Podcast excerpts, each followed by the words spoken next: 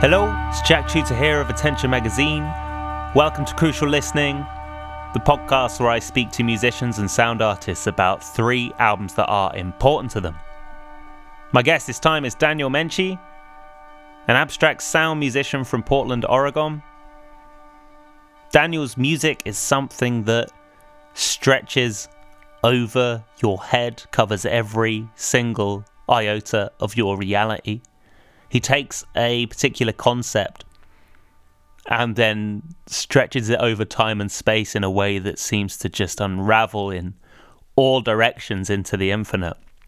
He released a record called The Soaring on Sige late last year, which features most prominently the beautiful voices of Faith Coloccia and Joe Preston weaving in and out of each other like smoke trails, processed heavily so that they're stretched and smeared. It's amazing. It's over an hour long, and to be stranded halfway down it is to feel like you've always existed inside the soaring. That's what I love most about Daniel's work. And appropriately, this conversation with Daniel was sprawling as well. We go really deep on these records and his personal experiences with them. There are some wonderful stories inside each one of these three records, and listening back to the albums themselves after speaking to Daniel, I can still feel his enthusiasm and his intensity of connection ringing through my own experience. There's also a great anecdote about his time recording vocals on Sun's album Monoliths and Dimensions as connected to the soaring. Um, please do go over to Daniel's Bandcamp, danielmenche.bandcamp.com, and go to Sige Records as well, sigerecords.bandcamp.com to find Daniel's record, The Soaring. And go over to attentionmagazine.co.uk forward slash crucial listening for more links to Daniel's music and information on his picks as well. Hope you are all doing well as we edge tentatively into 2021. Sending my best as always. Thank you so much for listening. Please do rate the podcast. Five stars, preferably, but be honest if you like. I admire your candor. This is Daniel Menche on Crucial Listening.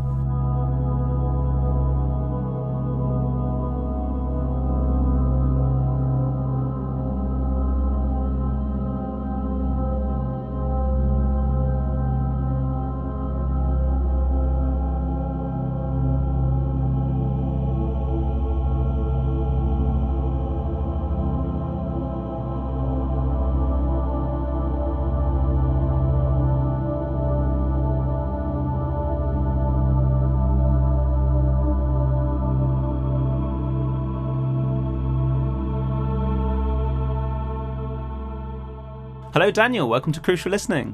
Hey, thank you. Thank you for having me on. Thank you. Thank you for coming on the show. So, you've brought three important albums for us to talk about. Before we get stuck into those, I want to ask about a recent record of your own titled The Soaring, which came out on Sige just recently. And from what oh, yes. I've read, it sounds like the roots for this one go back quite far, the original conception of it. So, I wondered if you could start by telling me a bit about that. Uh, I believe it was. It might have been 2007. Yeah, it was 2007. Is uh, when I had an idea to do a vocal only recording, uh, but never in mind of my own voice. I, I honestly don't feel comfortable with my own singing voice, and I've proved that many times. Now, when I perform live, a lot of people see that I, I do this uh, throat stick microphone on my on my throat, mm-hmm. which kind of records my larynx, and I put it through a bunch of amps and everything. Uh, that's one thing, but I really wanted to try to get a recording, a vocal recording that was very pure voice. And the one person that immediately came to mind was uh, a very close and dear friend of mine, Joe Preston. And his voice is so rich and amazing. He, he's he's known for his project, uh, The Thrones, mm. which is amazing and incredible. Uh, but he's also like this master bass player uh, that's been in several bands. Um, first Earth album. He's pretty much all over that. Uh, and then um, there's a Melvins album that he's on. I think I, I'm not not not knowledgeable on Melvins so much, uh, but I think it's Honky. Anyway, he was in several, several bands. Sun, uh, High on Fire. He's a real heavy, heavy, heavy hitter. But Yeah. his project Thrones is actually the throne of awesomeness. It's uh, it, Joe Preston is really incredible force of nature. And one thing about his voice is, you know, mainly when you hear his recordings, it's kind of like this very intense growl, or kind of like a in between of a growl and a um a very uh very you know very bass heavy voice. So I wanted to try to record him as clean as possible, and and you know he was really kind of shy about the whole thing. I said, well. Joe, just pretend you're in the shower. You know, it's like you're just singing in the shower.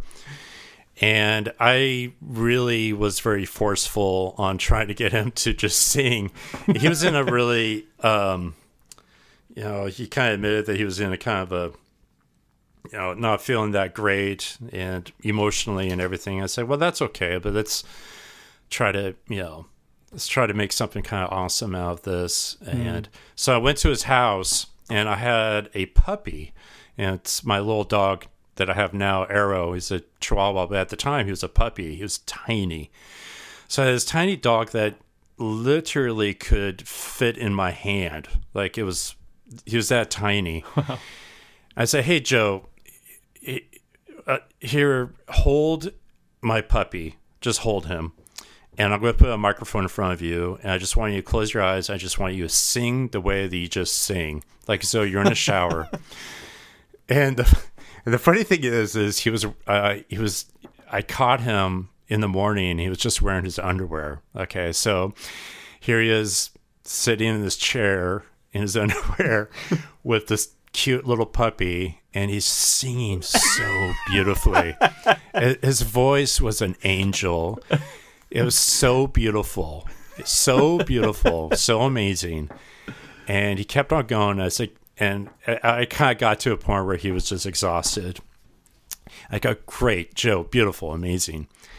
And uh, and I took these recordings and I made uh, a big, huge, long drone piece called Cerberic Doxology. And that title was sort of a collaboration title between him and I uh, and because I was like, well, yeah, I mean, I was like, this is very doxology, that'd be great. But then it's like, well, let don't make it more abstract? And considering also it's uh, Cerberic is sort of has a reference to you know the three headed uh, dog that guards the gates of Hades, Right. and we thought that was really funny because we have this little puppy.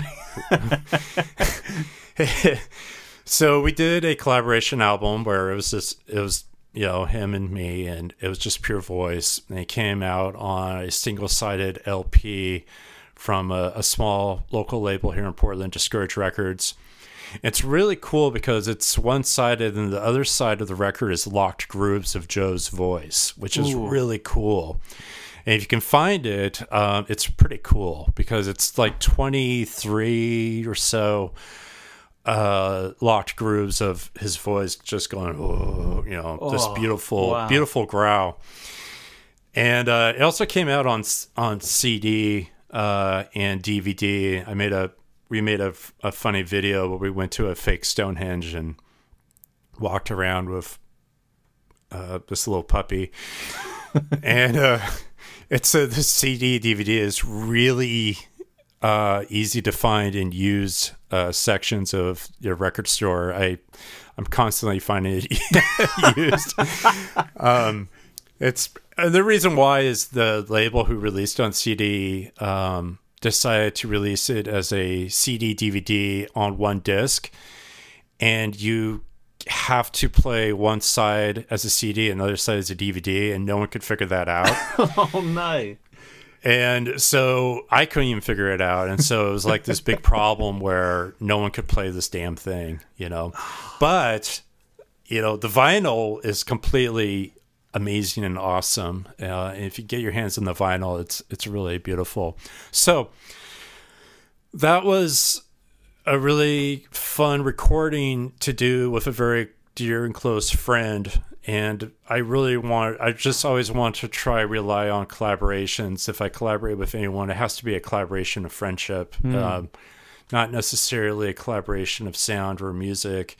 And it, it, it is a collaboration of sound music, but really, this is just about friendship. And um, that's how I've always regarded collab- collaborating uh, with other artists. It's like, you know, the music is actually kind of a side. Uh, Right. It's, it's off to the side. It's really about creating, you know, a friendship.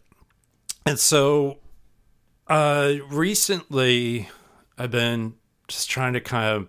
I'm always trying to challenge myself of coming up with something different, a different angle or approach with my music.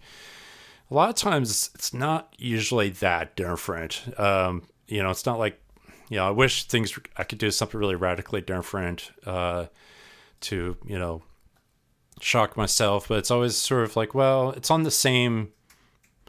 It's in the same book, but not the same page. Right. Type of, type, you know.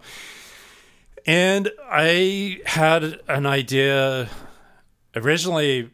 How should I say this? Whenever I get an idea, it's ridiculously too big, and then it's about the process of scaling it down.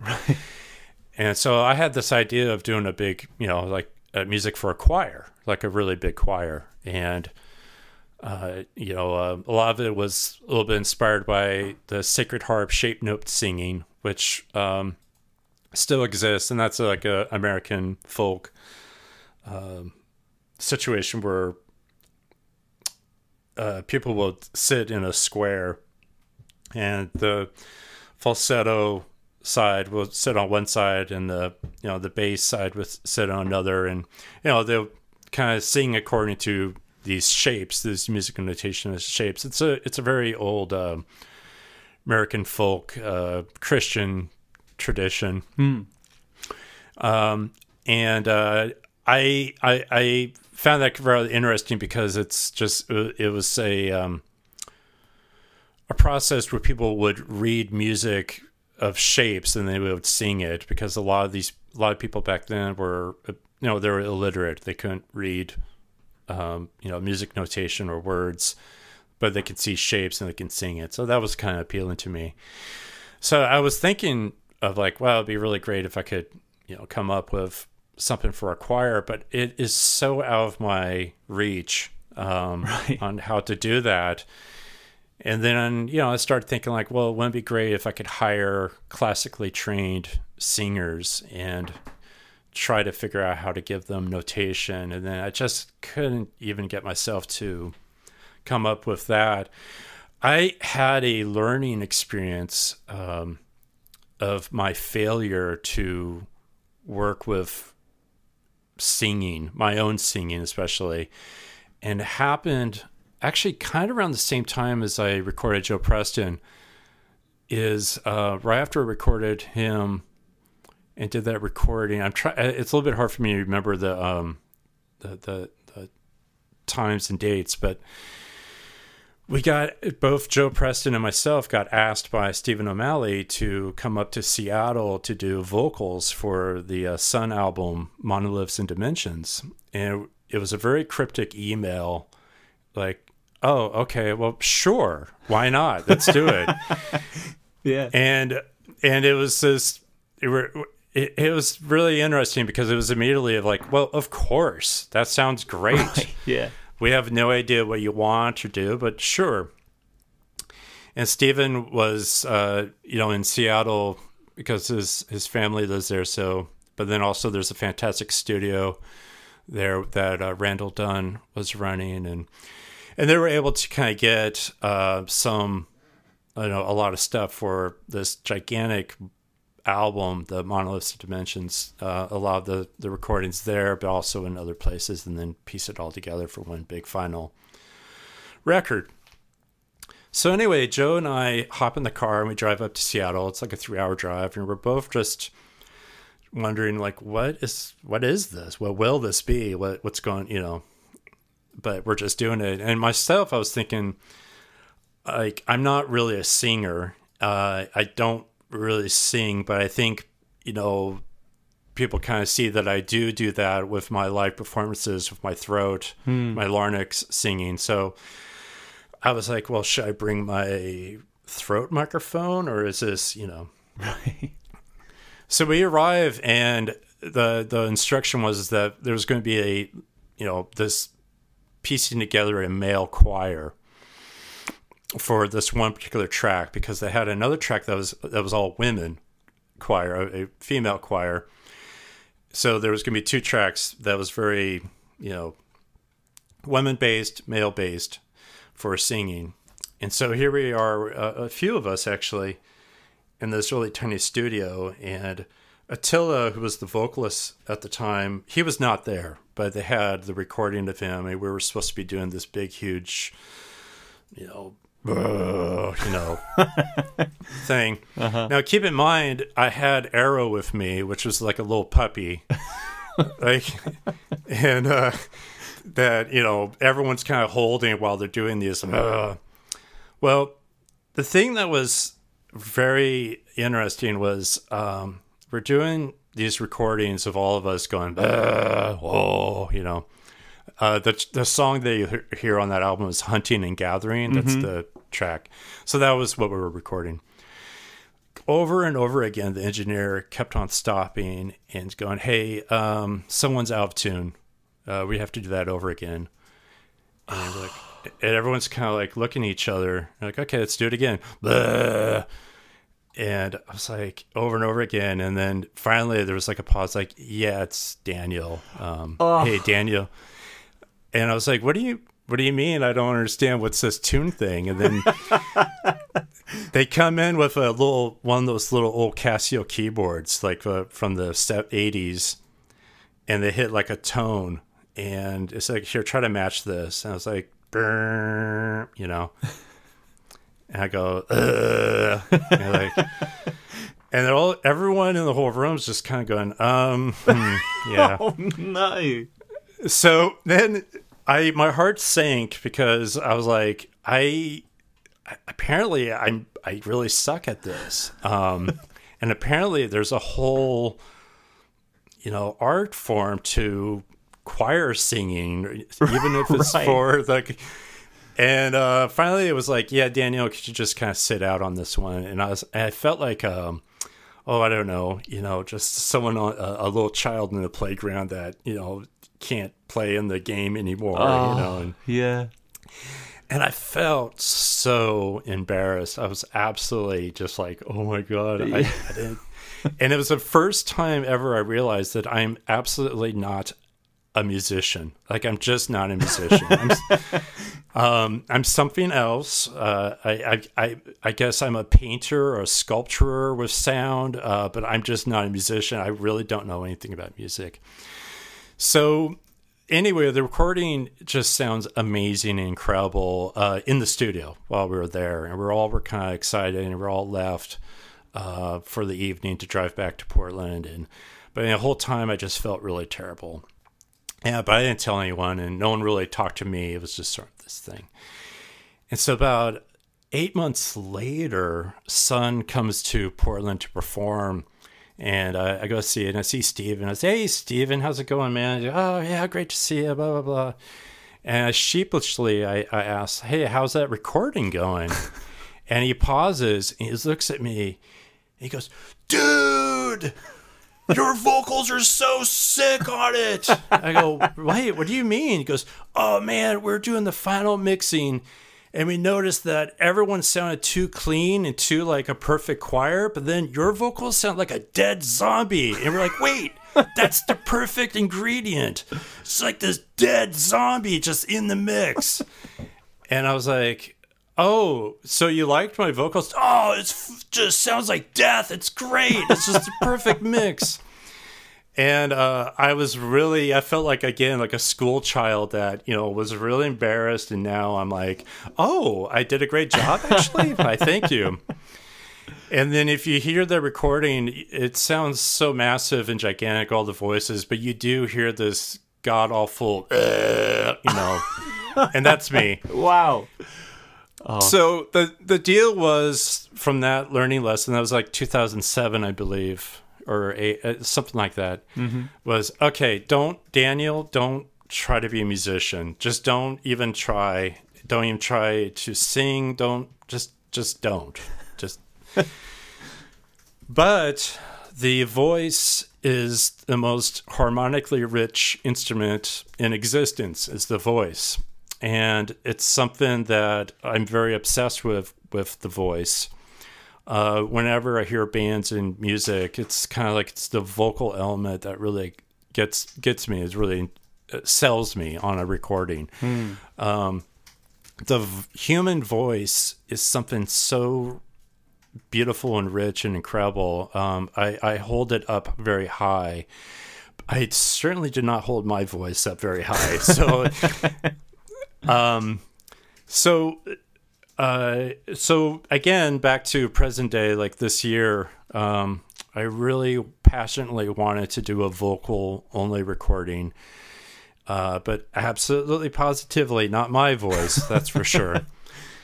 And I really want something that was very rich with a a uh, you know a, a baritone and falsetto balance, you know.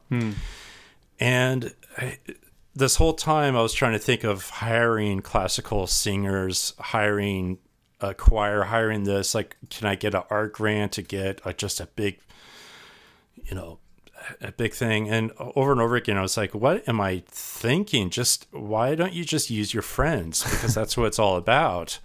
Um, it's all about friendship. It's all about friends. And if you really want to get the best performance from someone else, it, it has to be a really good friend. It has to be a, a really beautiful friend.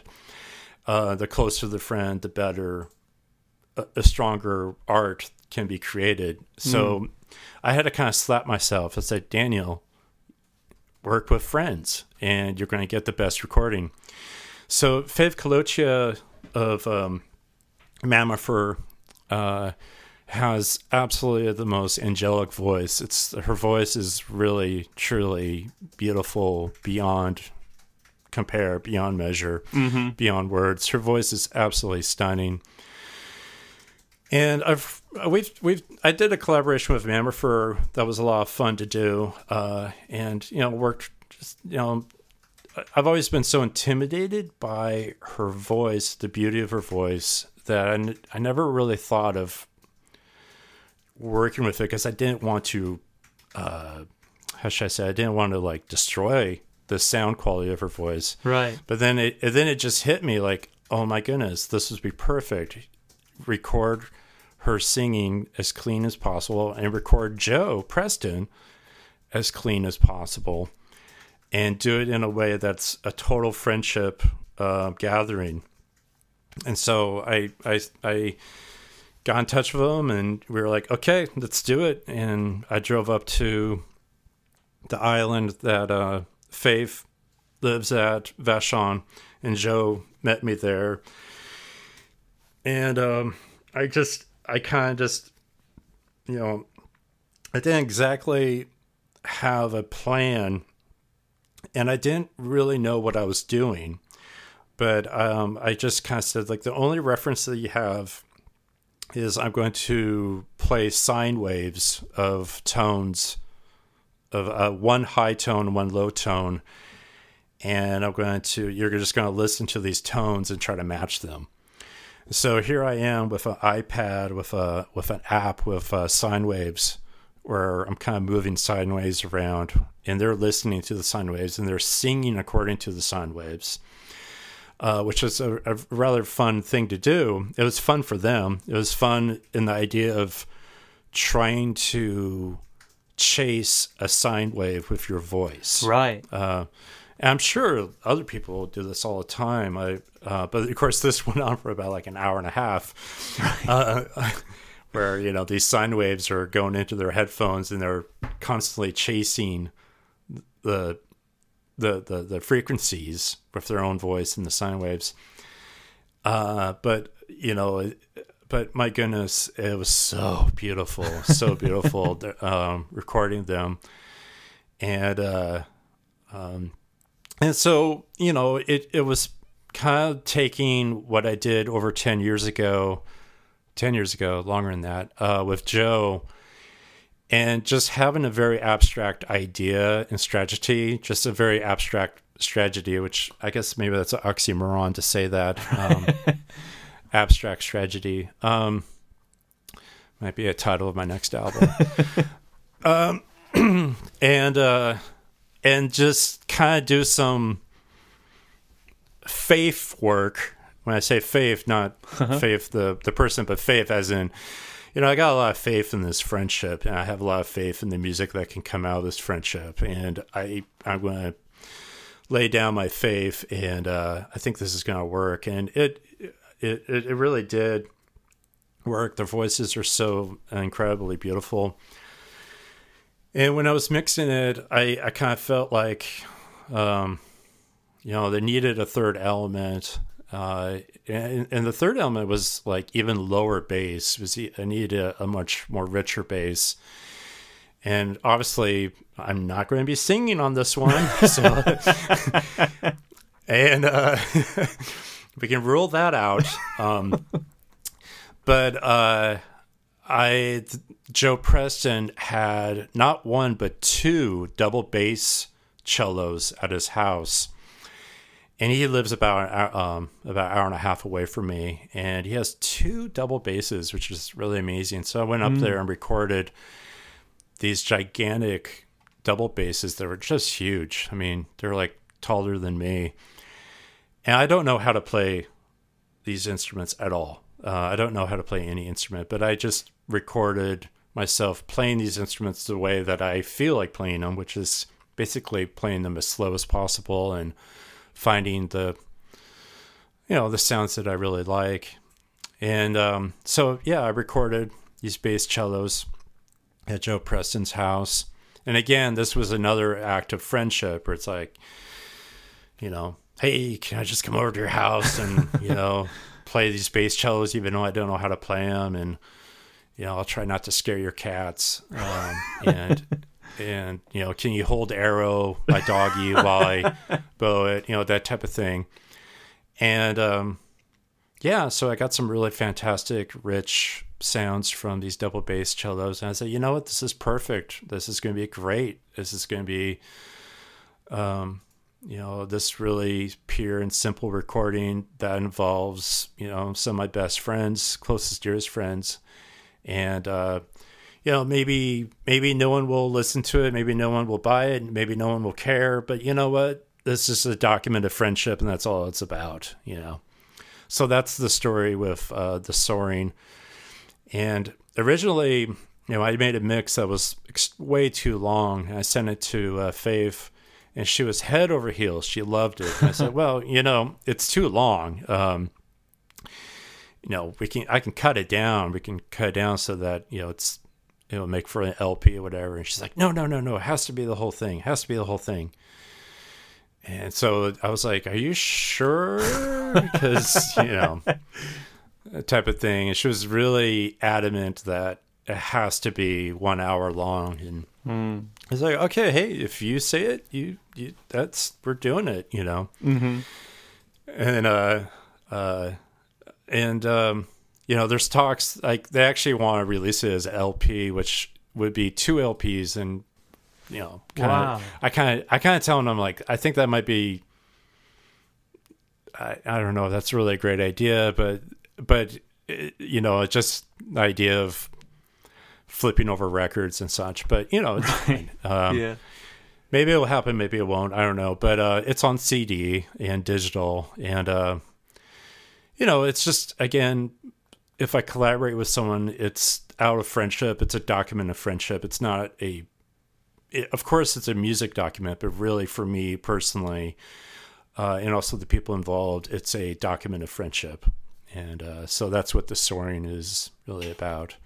So yeah, amazing, Daniel. That was such an incredible story. I mean, I've heard the soaring a couple of times through now. I think being able to go back and listen in light of that context is going to be super rewarding. So thank you. Um, now we should go on to talk about your important records. One yeah. one question I like to ask to begin with, and we touched on it before we started the podcast proper, is how you thought about the term important when coming up with this list. So, was there a way that you thought about that word in order to produce this list of three records?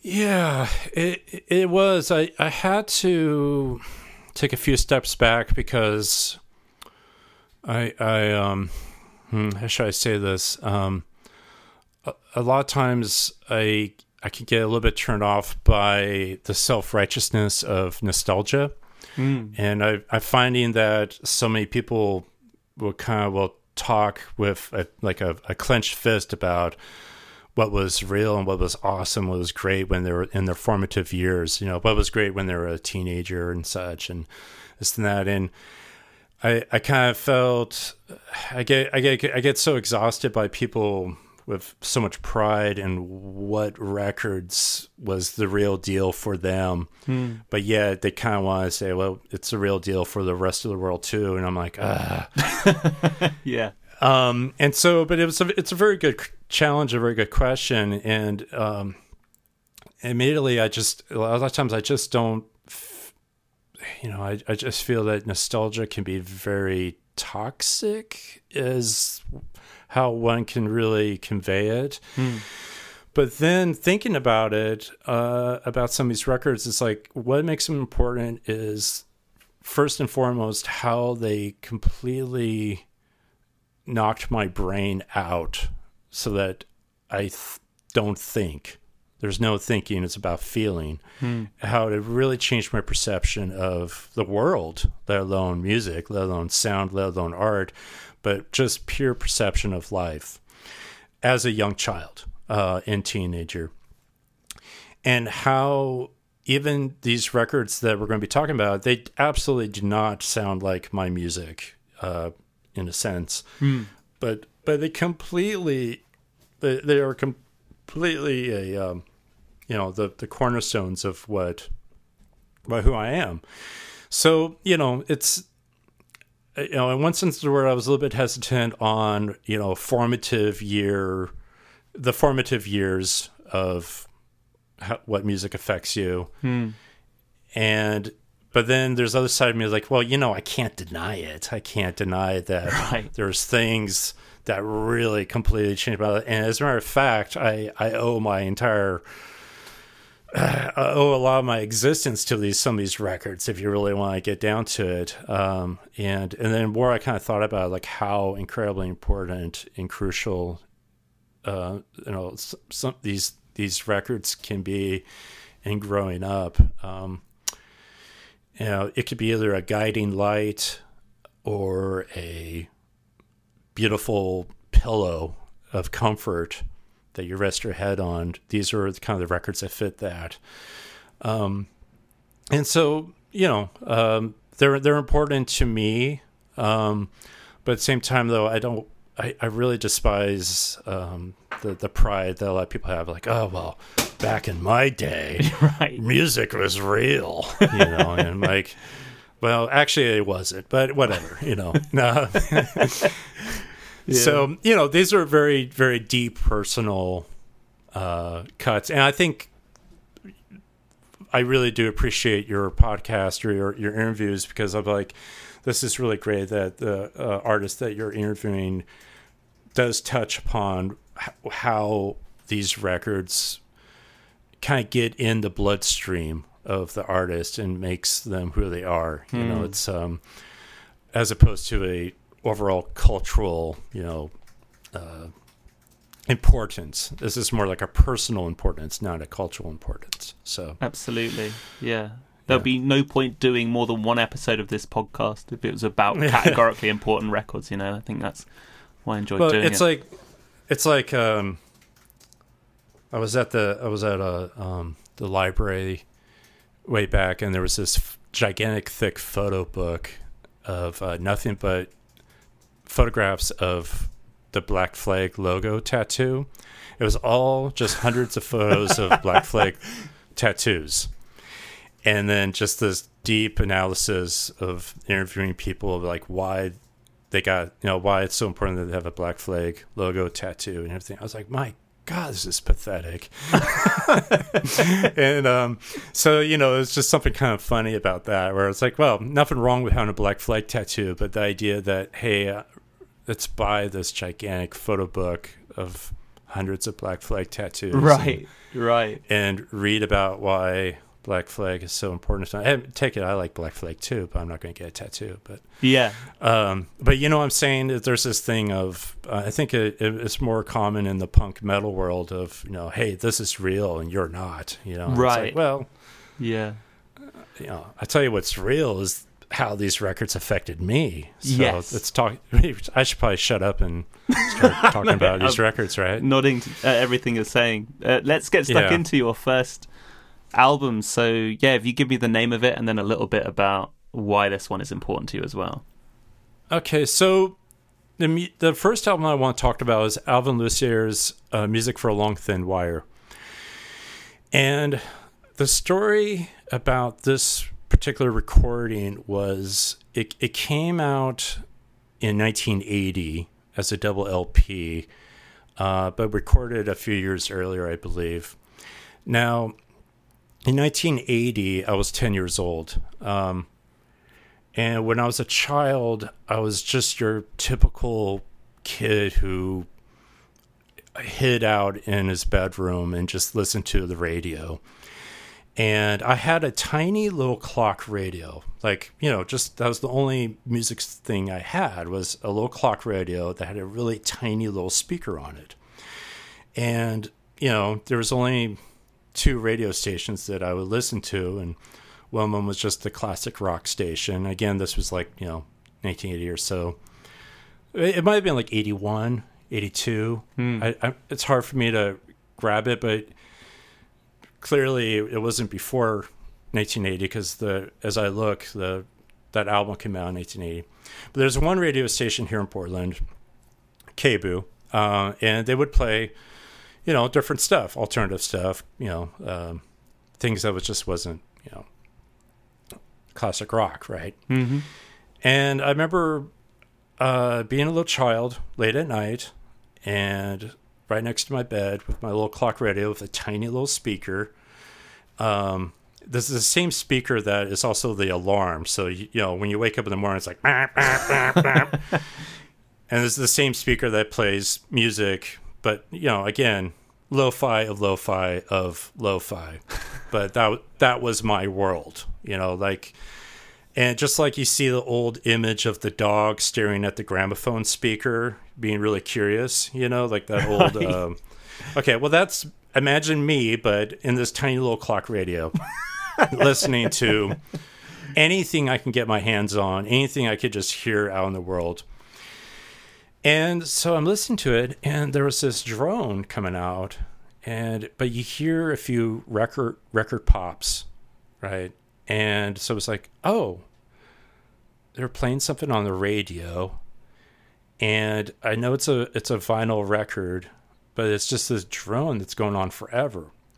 And again, you know, this is you know this is like 1981. I'm 11 years old, and you know this was such a what is this type of right. moment?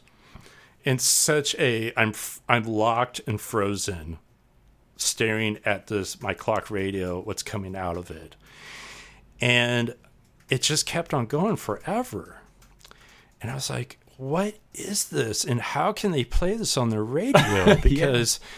because you know those days the radio was the only thing that existed uh, and as far as like music, that's you just turn on the radio if you want to listen to music. Right. Uh, unless you want to go buy your music. And if you buy your music, then you play your music the way you want to play it. But really, the radio was it. And I was absolutely, as a child, stunned that there's this drone that was moving a little bit, but not much. And uh, and then the DJ came on and goes, "Oh, well, that was Alvin Lucier's music for a long thin wire." And he basically read the back of the LP. He says, "Well, that was recorded uh, using a single wire stretched all the way across a shopping mall, the longest shopping mall in America." And it would played by itself, meaning Alvin Lucier did not touch the wire or anything. It just kind of let the wire just play on its own. And the length of this wire was just, I actually I don't know exactly the length of it, but it's extremely long, like extremely long. And I was absolutely jaw dropped when he described that. That that's what I was listening to. The idea that, and not only uh, a whole record was made with just one string stretched as far as possible and not even being played absolutely blew me away. Now, mm. here's the other angle the shopping mall angle.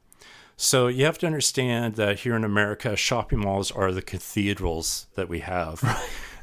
okay, so Europe has cathedrals that represent this great god of Catholicism and such. But here in America, we have shopping malls, which is the god of capitalism. Mm-hmm. You know, uh, these these gigantic, gigantic worshiping centers of of you know buy sell buy sell capitalism, and shopping malls was a really big deal in America in the seventies and eighties. And uh, as a child, you know, my parents just would take me to the shopping mall every week, and it was exciting, kind of like you know going to you know a gigantic cathedral for for Sunday mass. It's like now we're going to go to the shopping mall, and you just walk around. You're like, it's a shopping mall. This is great. This is fantastic because you're a kid and you don't know what is going on. Hmm. So shopping malls were really something that um, myself as a little child, spent a lot of time in. Would get lost in, and then parents would panic, and and uh, um, you know. But shopping malls was just a a very strange American uh, phenomenon. Now, digression. The most horrifying movie I've ever seen in my life as a child that ruined me, could not sleep for over a week, was uh, George Romero's Dawn of the Dead. Mm-hmm. Now, Dawn of the Dead takes place in a shopping mall. I saw that again. I might have been like maybe eight or nine years old when I saw it. It ruined my life. Now, a zombie movie is a zombie movie, but the idea that a zombie movie took place in a shopping mall, right, uh, absolutely, completely ruined me. Okay, um, so I'm just trying to paint a picture of how important shopping malls were to you know a dumb kid like myself. Mm. And so then to hear this recording coming out of my little clock radio of a long wire stretched through a uh, shopping mall, I just felt, I just thought it was like the most religious music I've ever heard. Like it was a beautiful, it was so amazing, incredible. But again, these are my young ears listening to it through a little speaker. And I didn't. I was like, what? A, it really changed how I thought about sound. It, it you know, it, it, I, the, the, the longevity of it, the minimalism of it, minimalism of it, um, just was shocking to me because mm. I just thought everything had to be three minutes long, it had to have a beat, had to had to have a chorus, had to, you know. And uh, embarrassingly or not, some pride, some shame. I was like a big Yes fan, you know, the band Yes. Yeah, yeah. When I was a little kid, so when I was a little kid, I just thought that was the that was the most craziest music was Yes. Okay, that's like that's how, you know. And I was like, oh wow, they have an album, Tales from Topographical Oceans, and their the songs are like 15 minutes long. You know, you're like, that's radical. But when I heard Alvin Lucier's uh, music for Long Thin Wire, I just was like, there there's there's no way I can ever not forget about this. Mm. Um, and for me, I kind of felt like as a child, I was like, it, it communicated that there was a license to make music like this. I don't know if the right word license is, is a really good word, but like permission, like, yeah, hey, you know what? You, you can make any music that you want, mm-hmm. any length, as simple, as complex, as a child, that meant everything to me. Everything to me. And so here's here's the kicker is I never owned that recording. Uh, I never heard that recording since I was a child. Um, it was one of those things like, well, I'll get around to buying that record one of these days, but just that initial experience of hearing that recording as a child late at night, you know, when mom and dad are asleep and I'm just all alone with my dreams and, and strange, you know, existence of being a young boy and that recording coming through my clock radio, hmm. that was such a sacred moment hmm. that I kind of was like, I don't know if I really want to own that whole record and experience again. Well, right. 2019, I'm in Los Angeles and I had to do a concert. I was performing with uh, Peter Rehberg and I had a, a few days all alone. I was really all alone. I was like, this is strange. I where's I don't know anyone in Los Angeles and uh, you know, I rented a car. I got a little Airbnb. What am I going to do? It's a Tuesday night. Hmm, I'm kind of bored. Okay. Well, I guess I'm going to go to Amoeba Records, you know, largest record store in the world. Uh-huh. It's in Hollywood. And it's late at night. So go there. Place is almost empty. It was a really sad kind of record store. I mean, they're shut down now, right? But I was like, oh, mm. boy, Amoeba is kind of, might be it's kind of like yeah, it's kind of a bummer.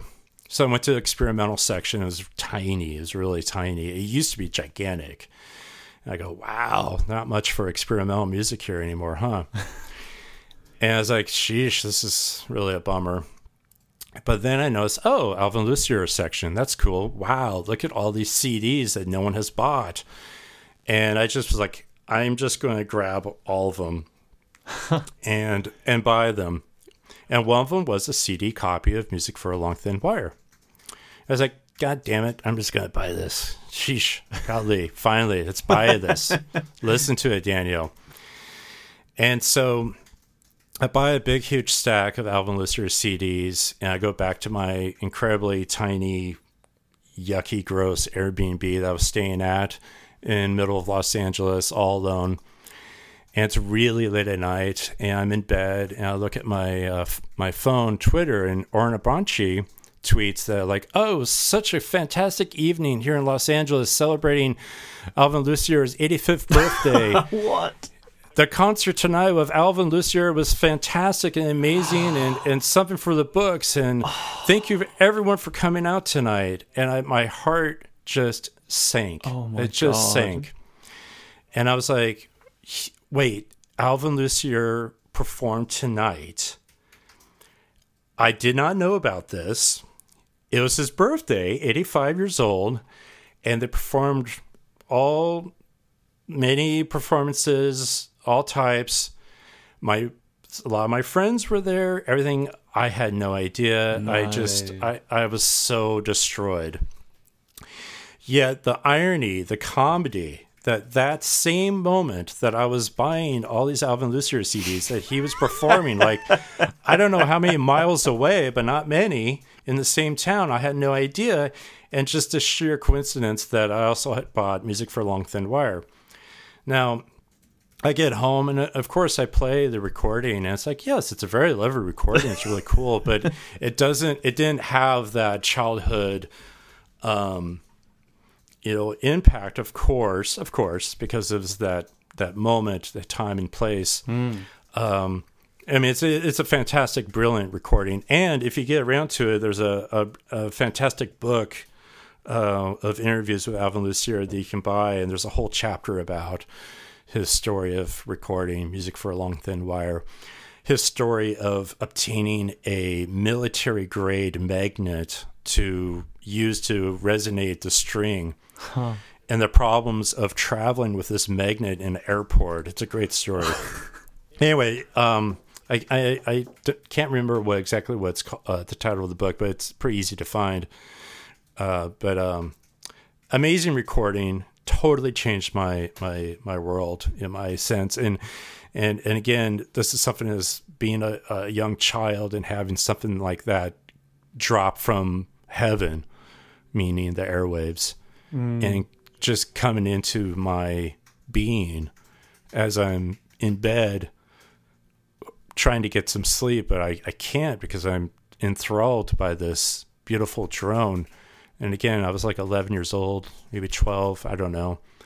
And uh, I just owe everything to that experience, that one evening of um, that scratchy record being played on the radio through my little radio. Fantastic. I mean, So that that's my story of that uh, that album. yeah, amazing. And also to be very cheesy, the fact that you've got this record as the binding factor between an experience you had when you're 11 and one you had Yeah, when you're and 48, 49, 50 is very nice as well, very satisfying. And and bless Oren Ambarchi's heart for re-releasing and releasing all these Alvin Lucier recordings. They're amazing. They're great. Uh, they're so so fantastic. And uh, you know, Stephen O'Malley and Oren have performed their guitar drones on with Alvin Lucier too, and collaborating with them. And it's like real. I think it's just so Cool. cool, so great. Um, I really recommend getting just about anything by Alvin Lucier for that matters. Um, he is an absolute milestone of you know new music, any music, all music. I think he's he's a really he's a really big giant, and also he is a person that I don't know him. I've never met him, but you you when you listen to him talk, see him, you're like, you know, this guy is like cool. This is a cool guy. This, Yeah. is, this guy's cool. you know, this guy this guy's cool. You know, like he's cool. You know, like his smile, his vo- you know, his speaking voice.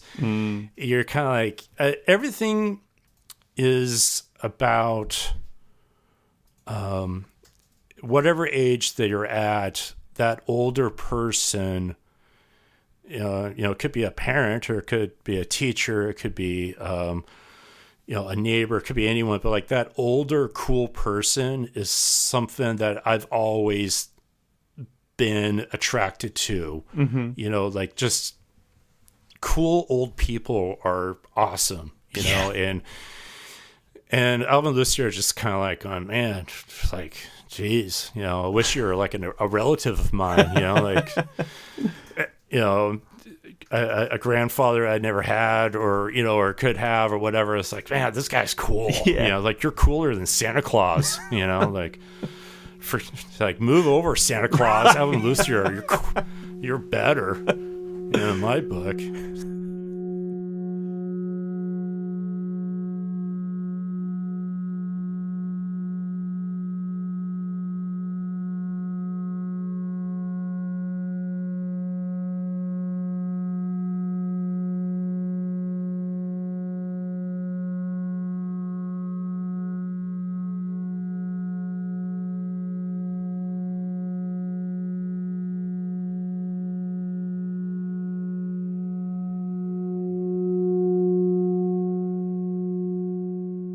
Let's go to your second record, Daniel. Again, give me the name of it and a little bit about why it's important to you as well. Well, these records are kind of going in chronological order as far as my age, uh, my my formative years. So, Alvin Lucier was, you know, when I was like a little kid. And the next record is Die Kreuzen, uh, their very first album, self-titled Die Kreuzen. And Die Kreuzen was this hardcore band from Milwaukee that had several albums, but really the first album, self-titled, is the one. And the thing about Die Kreuzen is, um, again, in 1985, I think it came out in 85. Um, I, I could be corrected, but in 85, I would have been eight. I would have been 15 years old, and hardcore punk was a really was was the deal uh, back then in my world. Uh, it was you know hardcore punk, extreme metal, um, you know, whatever, just noisy and extreme. You just, I, I just jumped on it, and that was it. You know. And the thing was, I was a skater too. I was really into skateboarding. I was obsessive skateboarding, And so skateboarding, the physical act of skateboarding is so physical and intense that you gotta have music to go with it, right? Mm-hmm. And I was a kid that just always had a Sony Walkman with the head those dumb headphones with the little foam Yeah. things, right? Uh-huh. And just blasting hardcore or whatever obnoxious, you know, me- metal punk. And that's just all that's just all in my in my little young teenage world that's all that existed was extreme extreme extreme. Mm-hmm. And skateboarding was all about extreme extreme extreme. But I have to digress a bit about skateboarding, you have to understand that skateboarding in the early 80s, mid 80s was really dumb and stupid. We didn't really do tricks, okay? We didn't do. Uh, there was no such thing as ollie flips. It was like, why would you want to juggle on your skateboard? like, it was like it was skateboarding was very dumb and stupid. You know, we were perfectly happy to skateboard straight into a brick wall and call that fun. You know, um, we would just grind curbs and just roll off of ledges. No, I mean, amount of tricks. Tricks was actually considered like uncool. It was sort of like, what do you mean tricks? You just go fast and destroy things. You know, that was just kind of the thing. So skateboarding and punk metal was like peanut butter and jelly for the sandwich of teenage hormones that I had. And um so but there was a problem. And the problem was with the hardcore punk all that, it was it was really stupid macho, stupid asshole guys, asshole men, asshole boys. Uh, you go to these hardcore shows, everyone's getting beaten up. Um, white power skinheads are showing up in mobs and just beating up anyone like myself uh, that looked, you know, weird and different. It was extremely violent. The shows, concerts here in Portland, um, it just was really awful. You know, I know the mm-hmm. word toxic kind of gets thrown around a lot, but this was really fucking toxic. right? Yeah. I loved the energy of hardcore, punk, metal, and all that, but the whole culture behind it didn't fit me because I was just a, a scrawny, skinny kid who was actually really wimpy and didn't want. I just couldn't hurt a fly. I didn't want to hurt anything. I just didn't have that in me. I just wanted to skateboard and destroy a curb. You know, that was like as far as I went for. You know any acts of violence. I just want to take it out on a curb, you know. Um, and I was I was a really extreme skateboarder, Mean I skateboarded all day and all night, and then go to a hardcore punk show and you know slam dance and stage dive, and then and then crawl into a, my bedroom window so my my parents wouldn't know what I was doing, and wake up so sore and you know from my I had a nickname when I was a skateboarder. My nickname was Scabby because I was covered in scabs. um, I wasn't a good skater, but I skated really hard and extreme. But I fell all the time, so I was covered with sores and scabs. Not sores. I mean, uh, sores is something you get from a disease, Right. But like, um, but scabs from you know from the asphalt ripping my skin and flesh and all that. So I was just covered in scabs all the time. So all my friends would call me Scabby. Um, this is kind of painting the picture of the physical and the music involved at the time in 1985. So, so when you go in the record store and you got all these punk hardcore records, you flip them through, you're just like you're looking at these album covers.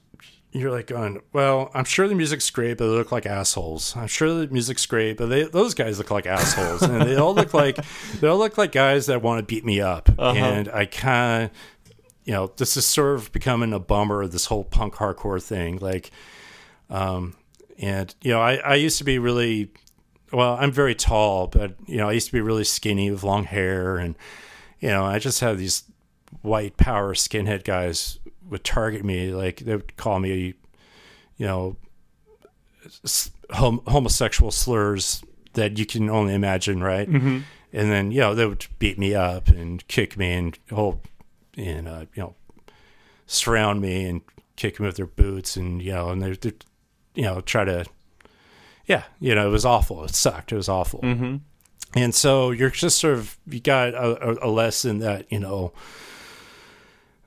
toxic masculinity is fucking real Right. right. Yeah. and uh, I don't want anything to do with that. I'm a really, I just want to be a nice boy. I want to be a nice kid. I just, I don't want to be an asshole. And hardcore punk is starting to really smell like a bunch of horrible boys and men. I don't want anything to do with that. Uh-huh. Anyway, so here's this record that I pulled out of a record bin at a record store, a punk store.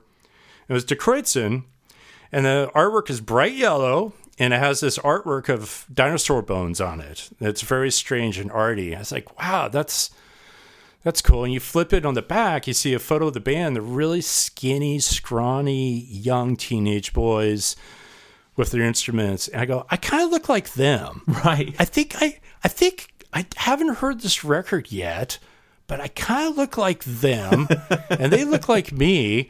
I think I'm gonna like this record. I'm gonna buy it.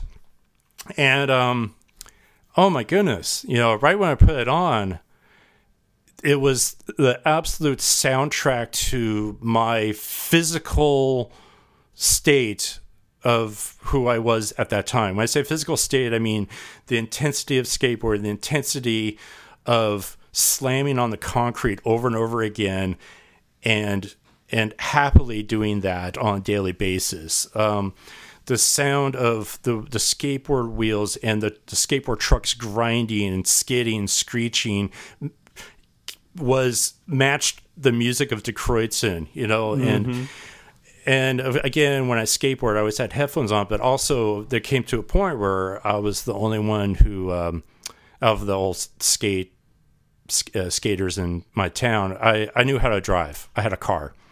So you packed a car with all your buddies to go skateboard, and you go to a skate spot, which is basically be like, oh, I don't know, a little little curb and a something to kind of go up and down on, nothing fancy. And you open up the car doors and you crank the stereo in the car. And you got to make sure you park so the car doors open up so that the sound blasts towards where you're skating.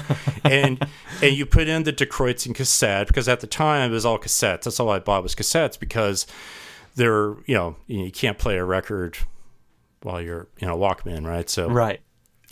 so I was all about cassettes. Cassettes were also great because it was easier to hide from my parents because my parents were really like, oh, "What are you listening to?" You know, and they just you know. So it was good to kind of keep all this forbidden music hidden from my parents, and so mm-hmm. cassettes. I used to churn.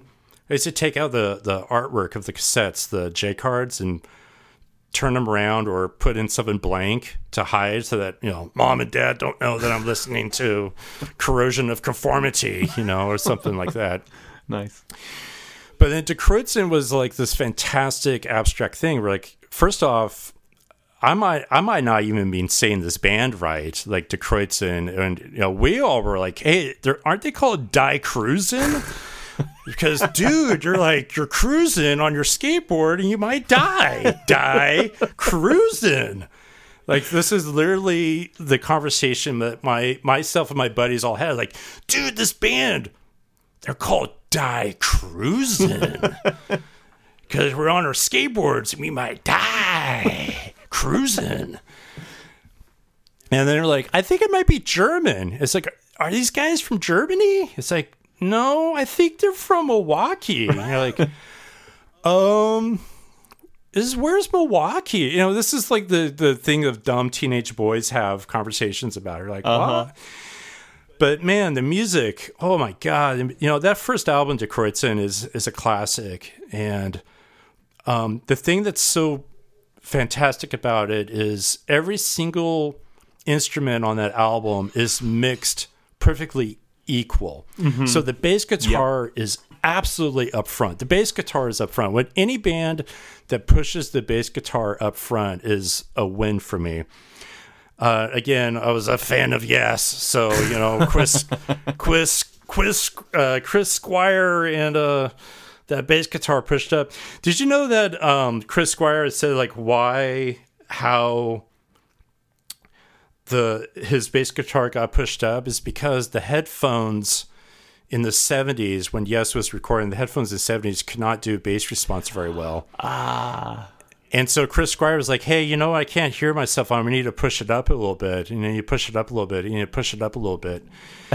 and because the headphones were studio headphones were so terrible back then, they're all very high end. Um, even uh, Pete Townshend credits his hearing loss to studio headphones because they would just turn it up so loud, and but it was they just headphones didn't deal with bass. Right. So Chris Chris Squire would kind of you know convince the rest of the band like you know you really need to turn up my bass guitar.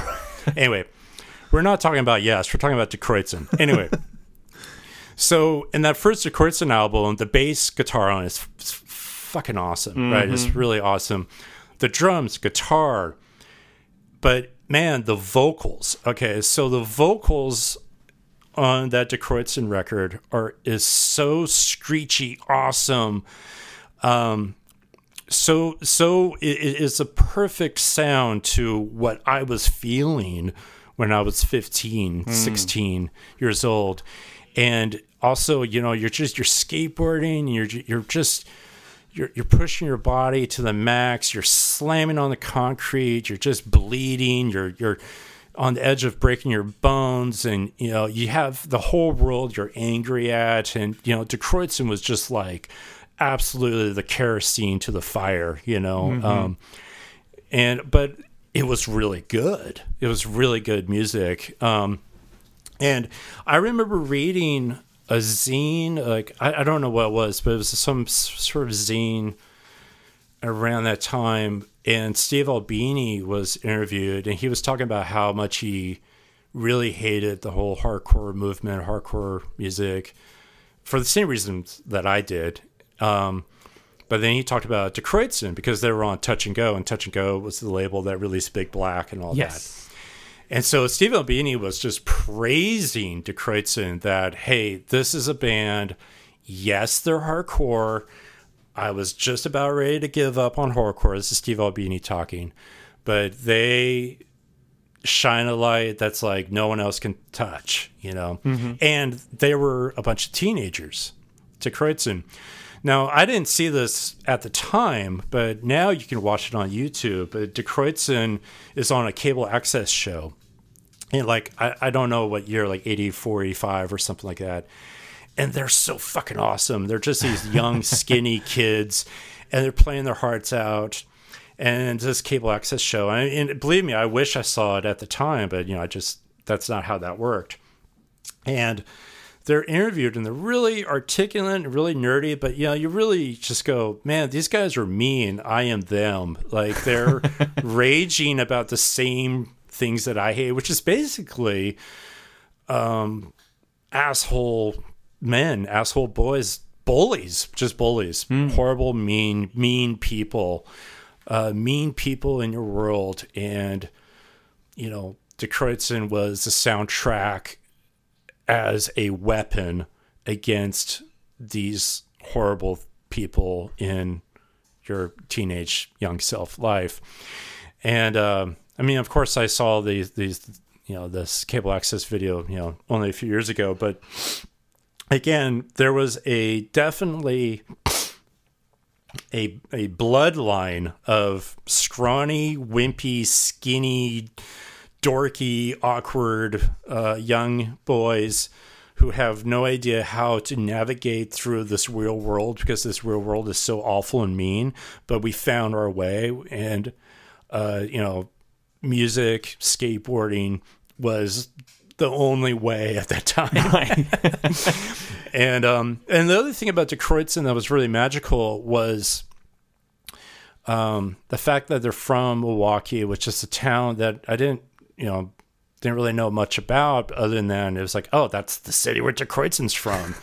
um, I'm sure Milwaukee is famous for other things, but it's for me, it might as well just be Die Kreuzen town, you know. And I actually visited Milwaukee. I performed in Milwaukee in 2008 or so. So when I was there, I was just like, oh man, I'm in Die Kreuzen City. This is great. but I was like, going, wow, this city is, you know, Milwaukee is Milwaukee. It's like a lot of American towns and you kind of get a gist of what made a lot of the extreme hardcore punk music uh, so exciting and refreshing from the Midwest, from small towns. And I think, I feel, I believe it has a lot to do with the eternal power of boredom. Mm-hmm. That boredom, uh, when, when you're in an environment, you're young, boredom is such a gigantic force of, of negativity. Uh, and unfortunately, boredom makes most people really mean to each other. Mm. But if you can find a way to combat it, it, it's some incredible art and energy can come out of from that fight against boredom. And uh, and so it just starts to make sense, especially when you're dealing with the Midwest with the winters. I mean, it gets really cold, and you know. But I kind of sense sense it too. You know, here in Oregon where I live, I mean, it's actually really beautiful here, but you know, people complain that it rains a lot and such. But uh, boredom is a really great motivator to just you know do or die. When I say do or die, meaning do something amazing and awesome, or you're going to die of boredom. Right. You know. Right. Uh, I was in Oslo, Norway, many years ago, and I was walking around. I was like, "Wow, this is a very interesting town. It's very small, but you know, it's wow. This is." Uh, I thought Oslo might be a little bit more of a metropolis, but no, it's a really small, cute little town. And the sound artist uh, Lasse Marhaug. Yep. Yeah, he, uh, you know, he's been living there all his life, and he's kind of he's around my age, a little bit younger actually. And he said a really interesting quote that I thought rang true uh, was he said um, in uh, response to uh, black metal, and I'm not really a big black metal fan per se. Um, it's not something I really, you know, it's a, it's something you just kind of snicker at, but it's not, you know, it's not my, it's not something, it's not something I go, dude, black metal rules. I actually, my criticism of the hardcore punk can also translate over to the whole black metal. It's like, wow, it's it, it is a music genre filled with assholes. Right. You know, it's like there's a lot, there's a lot of assholes involved with that stuff. Yeah, totally. But Lasse Marhaug said something rather interesting and profound. He goes, you know, the thing about black metal that people don't understand is that if you really get down to the heart of Norwegian black metal, all it was was a war against boredom. And that's all it was. And it's just as simple as that. It was a war against boredom. And for for me, I thought that was a really great thing that he said because I'm like, that translates very well to my side of the world, my side of my my existence. It's just like the war against boredom. Mm. If you could do it right, if you can if you can fight the good war against boredom, really beautiful things can come out of that if you do it just right. You know, but you have to be as cool and beautiful and friendly and loving as possible while you're battling that war against boredom. um, but if you know, but it's also pretty easy to go into a very negative zone, especially if you're an awful macho male. Um, right. And I mean, there's there's something kind of interesting about um, you know following those two genres and so with Die Kreuzen, that whole album is so it means so much to me as far as it's just the perfect soundtrack for my existence when I was 15, 16 years old. And the feeling that my body, my, my memory of my body as it's flying in the air uh, on my skateboard and Die Kreuzen's blasting out, and I'm about ready to hit the concrete, and I do hit the concrete, but it's not a graceful hit the con- like I I do hit the concrete. It's I don't land it. I fall, and I, my body is just scraping, grinding against the, the the asphalt, and flesh and bones are just ripping and bending. And I get back up and I do it again, um, over and over and over again and uh, maybe you know, I just to me it's like the best years of my life was destroying my body physically with skateboarding and listening to Die Kreuzen. Uh, and I also do understand about the whole destroying your body thing. Like I've never done a drug in my life. I'm really don't like the whole drinking thing. Uh, just never really was into getting drunk or anything. But I still had a physical nihilism streak um, in me uh, that is, you know, it's common. And, um, you know, with a lot of young, young boys, I, digression, I work at, um, uh, as a librarian at a middle school. So I work with a lot of these, you know, teenage kids, all types, all types. And when I say all types, um, you know, full diversity, and which is really beautiful. And uh, so I, I kind of have my finger on the pulse of what it means to be young and dumb, and but just filled with a lot of passion and um, a lot of passion, but just but not really knowing at the time how to really channel it. But you're starting to figure it out. So even at my age right now, um, you know, I still like to work with you know young people all the time, just how to kind of channel their energy in this very confusing. And boy, let me tell you, man, what kids have to go through now compared to what you know what we all had to go through then. I mean, that's a it's a whole different world and Right. Cha- challenges like you know. But I, I worry about um, the fine art of dealing with per- boredom um with a lot of young people um, because distraction can is not really quite the solution. So you know, there's a lot of distraction goes on.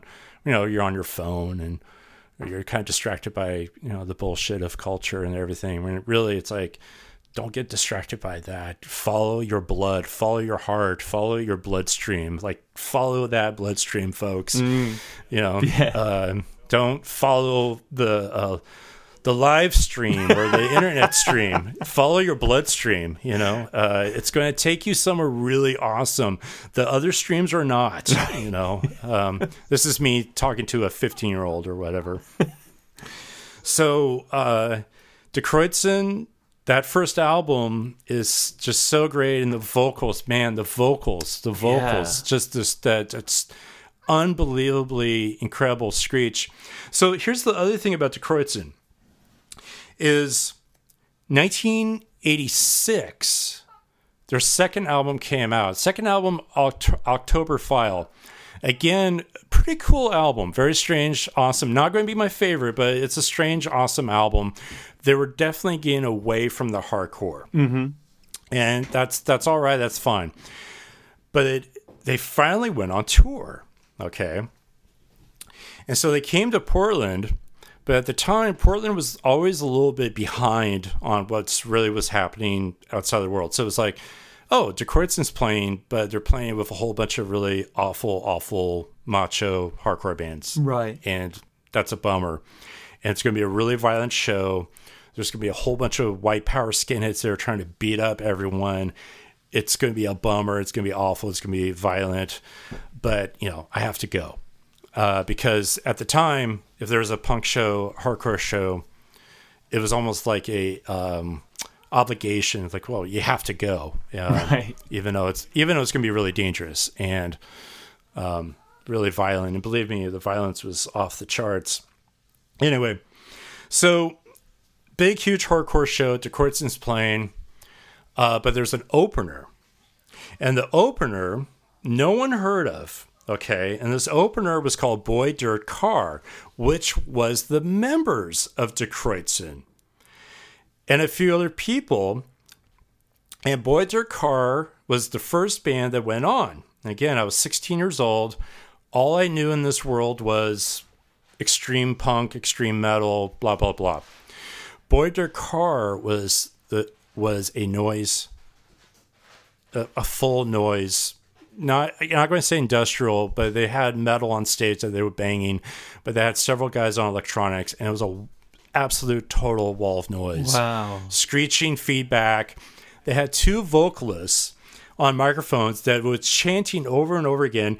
He clawed out his eyes, like over and over again, to this wall of noise. sheer distortion, feedback. Went on for 45 minutes, banging on metal. And I was absolutely mesmerized. And I was so blown away. Again, I was 16 years old. This, you know, this band was Boy Dirt Car. No one heard of it. I turned around, like I was right at the stage. I turn around, I look over, and all the punks, all the hardcore, all the assholes, skinheads, everyone, everyone had their middle fingers up. They're all were, they all were just shaking their heads, and it was hundreds, hundreds of assholes just middle fingers up. And I go, wow, there's a band that everyone here hates, but this is really fucking blowing my mind. This is amazing. And this is not punk, it's not metal. It's more extreme than anything. It's it's just going on forever in this relentless like pounding. And then when I turn around, I see all the people that I actually hate, which is big, huge bunch of guys that want to beat me up with their middle fingers up at this band. I go, wait a minute. I think I just found a new best friend. and it's Boy Dirt Car. And again, this is you know way before the internet. So like when stuff like this kind of hit into your life, you're like, "What the fuck is this? Right. This is so weird." Yeah. There's no research, just no nothing, you know. And I was absolutely blown away by this Boy Dirt Car. And Die Kreuzen played, and um, you know, and, and they were great, but they were kind of moving on to a different, different, you know, a little bit less hardcore. And I kind of, I even noticed like a lot, uh, a lot of punks and horrible people were, you know, flipping, you know, giving them hell too. And then finally, you know, the big hardcore bands played. Uh, Doctor No, I think, was one that played, and a few other ones. But it was just awful after that. All the violence went crazy. Anyway, so the next few days, I was at a record store, and lo and behold, there's a Boy Dirt Car record. Uh, and I was like, my God, there it is. And this, and this album is called Winter. And I really recommend checking out this album. Very strange, very strange record. Again, from Milwaukee, from members of De and then other people. There's a fellow man in Boy Dirt Car, Eric Lunde. And Eric Lunde had several albums that he released under his name. And I became very obsessed by by his work, all noise, all very abstract, all very strange. Uh, and so Die Kreuzen was this amazing, beautiful gateway into this gigantic, incredible world of noise music, of noise, everything. Totally changed my life. Totally changed my hmm. life. And it also made me go, hey, bye bye, hardcore punk and all you assholes. I'm going over to this whole new world of extreme noise, extreme abstract abstract music really. And to me to this day i i am very profoundly religious to the world of the abstract. Um and i i kind of hope that my music is comes across as a hymn as a as a as a religious song to the abstract you know? Um if it's just it has to be you know the more abstract the better. The more abstract the more pure more more beauty more just just you know the world of abstract just just was was it. Like i'm not going back you know. And even at the time i had a little bit of a, some problems with like the whole industrial thing because because the I, i'm just not really that big a fan. I uh, of anything that's just called an industrial. I I go, well, it's not abstract enough. You know, Right. it just doesn't have the abstract, you know. And but when some of the early Merzbow records start to come out, you just you're looking at the artwork, and of course you hear the music. You're like, this is very, this is really fucking abstract. and you're like, I'm sold, Right. you know. Like, but uh, I know it sounds pure blasphemy, especially saying this to a English person, but like I just don't never I never got the whole throbbing gristle thing. Like, I just didn't get it. Um, it's just not my thing. Um, I don't don't. Yeah, actually, only recently I discovered the Chris & Cosey stuff, and I really like that a lot. But um, but the throbbing gristle stuff, um, I'm only saying what I don't like to connect with what I do like, which is the abstract. But I kind of had this problem with the jumping into the industrial stuff because it just wasn't abstract enough. It wasn't, um, as I kind of say, it doesn't give you that WTF thing, like the you know, the, what the fuck is this? Right. What what the fuck is this? and the bigger the what the fuck? Oh my fuck! What the fuck is this? oh my god! You know, I'm in love. Right. But when there's a bunch of symbols, a bunch of um, people posing with their uh, facial expressions, looking like, mm, ah, this is, you know, again back to the punk and the metal. It's just and the posing. You know, I just started just not liking the posing. You know, the the facial expressions of like, this is how we represent our music by making angry faces. You know, Yeah. um, not saying that you know. I mean, who knows? Maybe I'm guilty of that too. I don't know, but I try not to be. But um, Boy Dirt Car uh, totally changed my world, but it's really from the entry point of Die Kreuzen, and I cannot overemphasize how beautiful all that was for a young teenage boy like myself.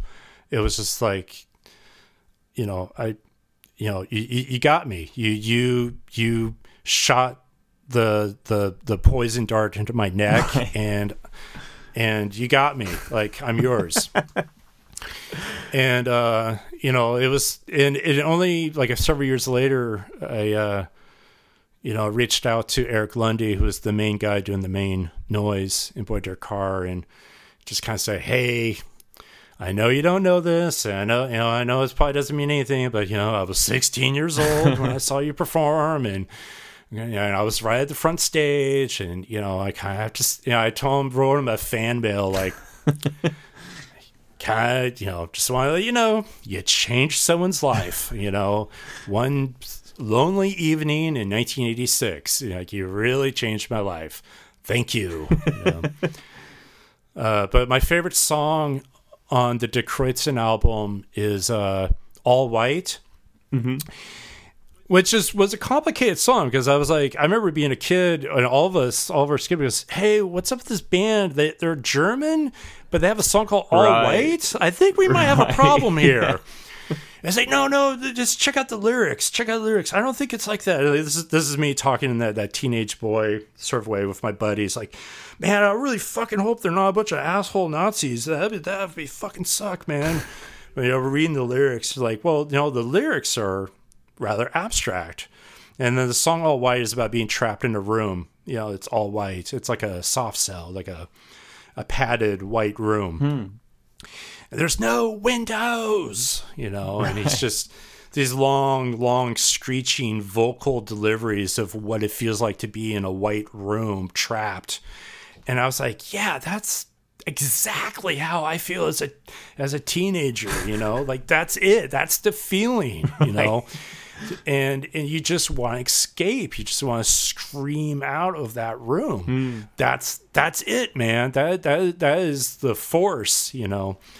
And uh, so I really love that love that song All White, and I to this day, even in my fifties now, um, I just I played that Die Kreuzen record all the time, and whenever that song All White goes on, I just churn it up as loud as possible, and I still it still gives me that that that that feeling of of intense power to overcome, you know, that white room of boredom. And uh, I really, really, really think uh, all these beautiful people uh, making this music uh, when I was a kid to kind of give me that that sword to, um, you know, battle the beast of boredom.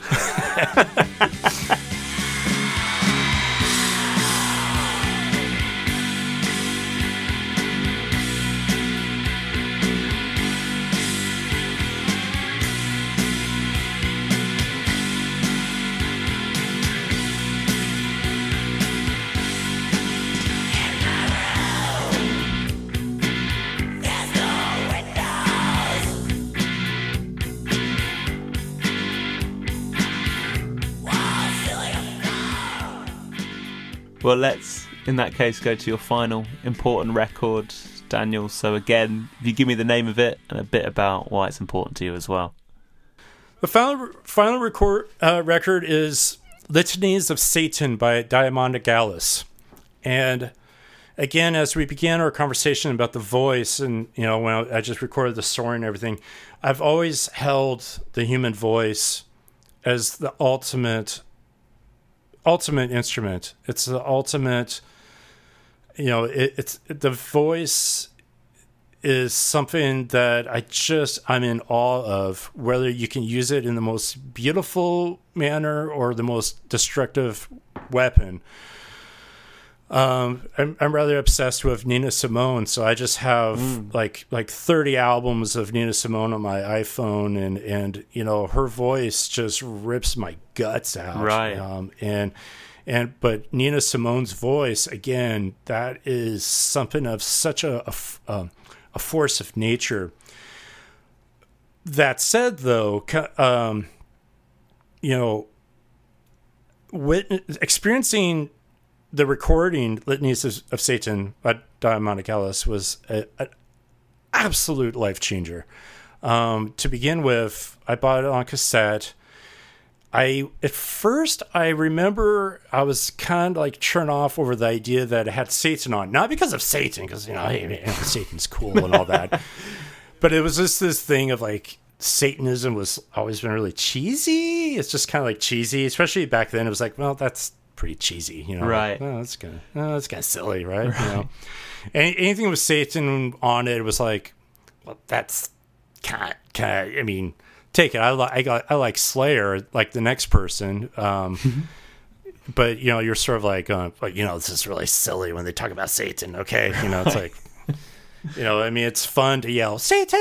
You know, it's like this. But when you, I saw this cassette of, you know, this this you know this black artwork with this shining red head.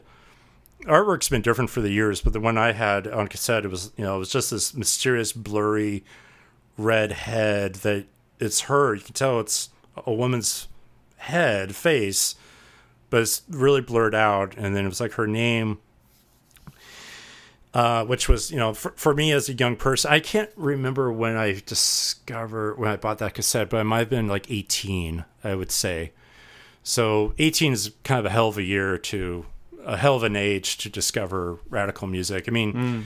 I think I think Lemmy from Motorhead said like everything that you hear when you're age 18 is going to blow your mind away, but that's because you're 18, not because the music was mind blowing. Right. You know. Yeah. Um, but you know, I I kind of thought that was kind of funny that Lemmy said that because I was like, well, he's kind of right. Like, whenever someone talks about the most profound music, it's like you heard that when you were 18, right? You go, yeah. you know. There's something about that 18, boy. It's just you know the whole world opens up. Mm-hmm. So I had to been it had to been 1988 uh, when I bought that cassette, and it was one of those things where thankfully the record store at the time, which actually was the record store that later released my first album, so there's kind of a connection there. They let me hear it first, and when I heard it, I was like, "What? What the? What the? What the hell is? It? What the?" Oh my like it's just was music it was a voice it was music it was it was noise that did not come from planet earth mm. you know like this is when you first hear that litanies of satan by Diamanda Galás um it, it, it's unlike anything. It still holds up now. Mm-hmm. Like that is a weapon. It's an absolute weapon. Um, and I kind of was like, okay, well, I'll bypass the Satan part of the title and buy it. But I still was very confused by the whole thing because I was like, there's nothing satanic about this album or recording. I mean, it sounds like um, everything attacking you, but I'm not really seeing the Satan angle. And I read later an interview with Mike Alice about the problems of trying to explain the title and says, yeah, there was nothing satanic about it at all. It's a mm. uh, had more to do with a um, inspired by you know these early poems by oh my goodness, I can't remember the poems, but uh, because kind of these these prayers to Satan and but actually the whole thing had these allegories to um, uh, you know to to AIDS, which was what's mm. going on in the 80s and had a much bigger, greater scope of what it meant um, in in her music. And so I was very blown away by this. I was very blown away that it had a much more expanded, um, you know, uh, um, angle to Diamanda Galás's work, and it expanded even more and more and more as she went on with her records and her career. Uh, she is an absolute force of nature. Mm-hmm. When I say mm-hmm. force of nature, she she goes beyond human. Um, it is that record, listening to Satan, really changed me quite a lot as far as what it means when it comes to extreme music um, or just extreme anything. But her approach of just making the most discomforting force of sound to really shake you up mm. um, and make you not only not think but just feel but feel in the most deeper deepest of deepest levels um you know, i mean of course i loved all her albums but that first one really really ripped me in half um also, you know, I mean, I hate to kind of pinpoint this, but in the 80s, it was just such a horrible decade. I mean, I don't have anything great to say about the 80s, right. to be honest. Right. Um, but I have to emphasize, like, on my end of the table, my end of my side of the tracks, I just had this world of horrible men in my life, horrible boys, horrible men, just the male awfulness of just everything. I'm just like a dorky kid. So, of course, you know, you're just seeing how horrible uh, men are. And to hear Diamanda Galás with this recording was like, oh my, you are. I just want to be with you for now on. Right. Like, I just want I want to jump on your boat. I want to be on your train. I want you to be the the train driver. I want you to just drive me get me away from everything horrible uh, from this world. Like Diamanda Galás, you are the captain of the ship. You are just like you. You. I mean, when I you know, again, I want to refer to her as a force of nature. She's beyond beyond human, uh, but just that intensity mm-hmm. is absolutely incredible now, here's the deal 1991 or two, I, I have a hard time trying to remember exactly the year. She came to Seattle. Okay. Now, I was in Portland, Oregon. It's three hours away. And again, it was like before the internet. So, like, to find out that someone was performing in another city was kind of hard. And somehow I got word, you know, holy fuck, Diamanda Galás is coming to Seattle. And I figured out how to buy tickets. Got tickets like boom, boom, fast, boom. Drove all the way up there. She's playing in one of the largest venues in Seattle. It's the Paramount, okay, which is gigantic. It's huge, beautiful place. That's where all the um, big bands play and everything. It's, it's huge. But I was like, going, huh, is she going to fill this place? I don't, you know, is she really that big? And she was kind of big at the time. And so, you know, I'm driving all the way up there. I have like no money. I just spend like everything on this ticket. I spend everything on gas. I'm just like, you know, on the edge of everything. But I'm like, fuck it, man. This is major. This is a major deal. Diamanda Galás is coming. You know, this is it. You know.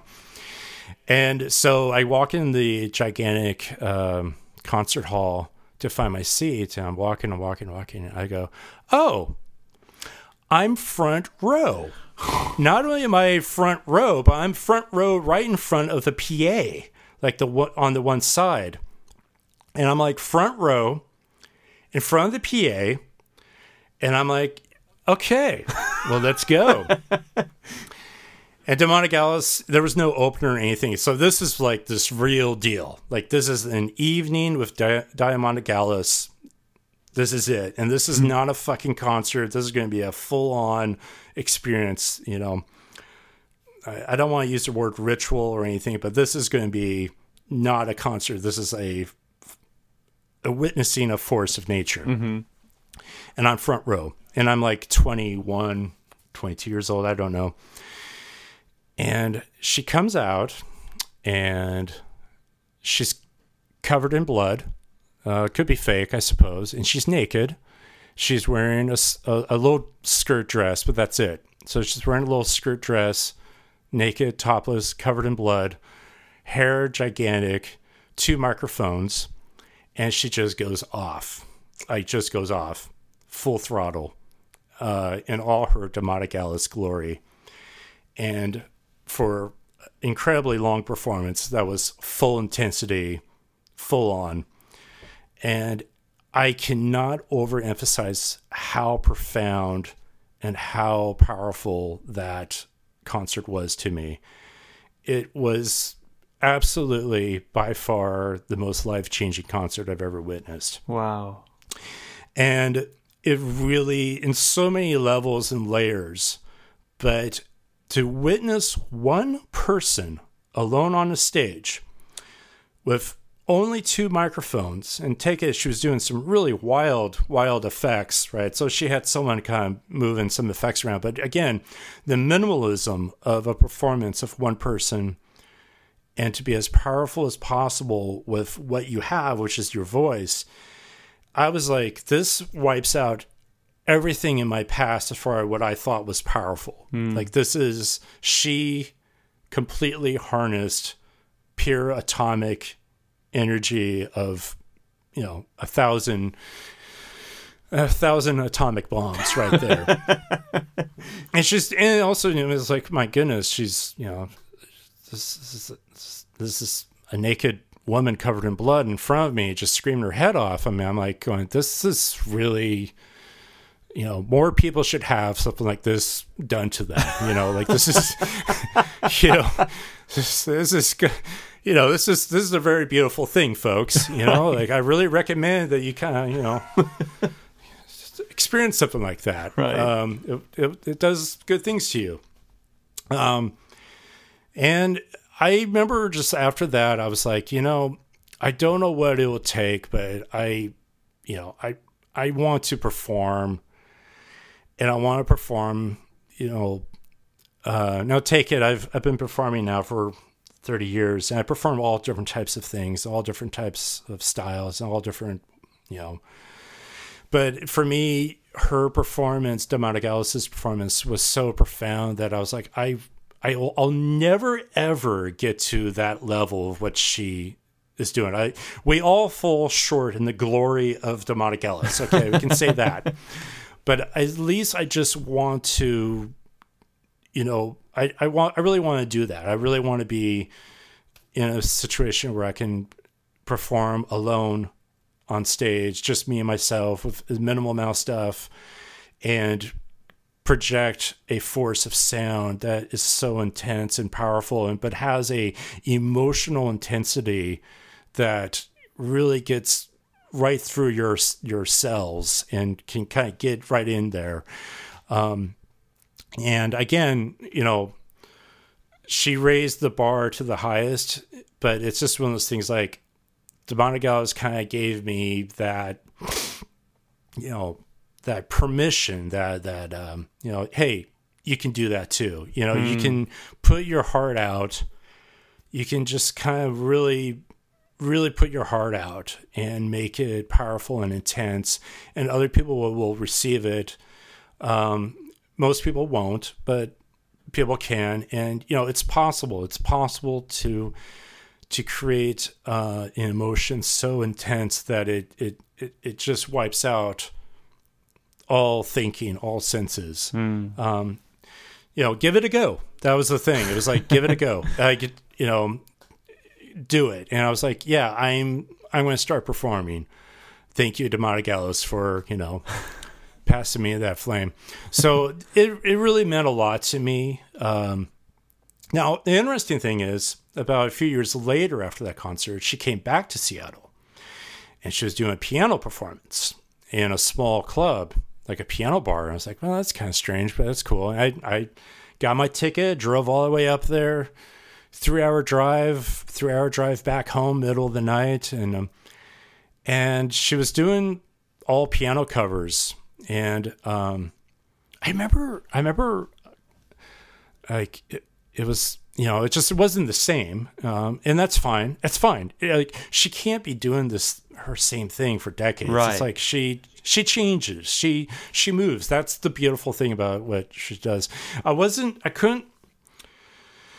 I had a hard time trying to jump on board with that she was doing all covers, and I was just like, well, I th- I, I do appreciate the covers that she's doing, but but to be fair, and to be fair, um, you know, she's doing Nina Simone covers. I'm like, well, Huh.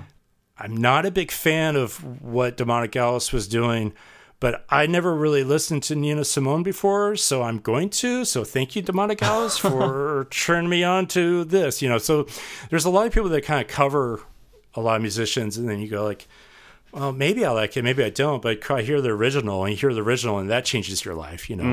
So there's this whole thing of what made Diamanda Galás Diamanda Galás. You know, she was doing a lot of like Ella Fitzgerald and Billie Holiday, uh, Johnny Cash covers.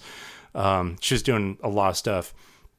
Of and you know, I was like, okay, I wasn't won over by her covers because really, what I was won over was her unique uh, expression of who she was with with those performance early performances like man that's Diamanda Galás that's not a cover a tribute. This is really a pure energy that she's projecting. That i really liked and that's what i gravitate towards of what i really really find powerful. So i mean it's it's great what she does. Uh, don't get me wrong but when she's really being you know herself as as an original force of music. Wow that's powerful you know. But at the same uh-huh. time though I sure i really got to thank her for her exposing me to all these other amazing musicians that i no one else in my world was exposing me to. But hey thank you Diamanda Galás for turning me on to other music. So you know huge huge admiration. You know at that concert when she was playing piano i was there way early okay. And i was just being a dork hanging out around the club all alone. And i'm like ah, i guess i got here too early. I'm a dork. And she walked right past me. I know this doesn't really say, say saying much right? But she walked right past me. Now i'm very tall. I'm um, i'm very tall. I, I don't have british measurements but i'm six foot three but you know i'm pretty tall. And at the time i was like tall and skinny and and this woman walks past me and she's very much smaller. And i didn't recognize her but it was her. But she was like you know really tiny to me to my size. Hmm. But i was like oh my god that was Diamanda Galás. She just walked right past me. But on stage she looks like 24 feet tall. Okay? So that's the thing. You know this is what she does live is that she transcends measurement okay like when she's on stage she looks like an absolute giant okay and i was just like oh wow that was really powerful that was really remarkable i was like I mean, of course, she's a human being. We know this, but really, what she conveys is beyond human and beyond beyond measurement, uh, in my opinion. Um, so yeah, that that that's that's a biggie for me, um, a real biggie. And Litanies to Satan just got remastered. Yes. 2020 remastered. It's uh, you can. I just today I just purchased it on Bandcamp, uh, and I'm going to play it after we're done here. But um, pretty pretty remarkable that um, you know. And, and anyone who's just like kind of, I mean, I remember when the whole black metal thing was happening. and I was like, "Oh, come on! Has anyone heard of Diamanda Galás? Like, fucking hell, man! She's gonna, she'll eat all those stupid little boys up. I mean, come on, you know." I mean, I was, I was, I was kind of saying that under my breath, like, you know, when they go, "Dude, I really like black metal." I was like, "Dude, you don't know shit. Diamanda Galás, man, come on, come on."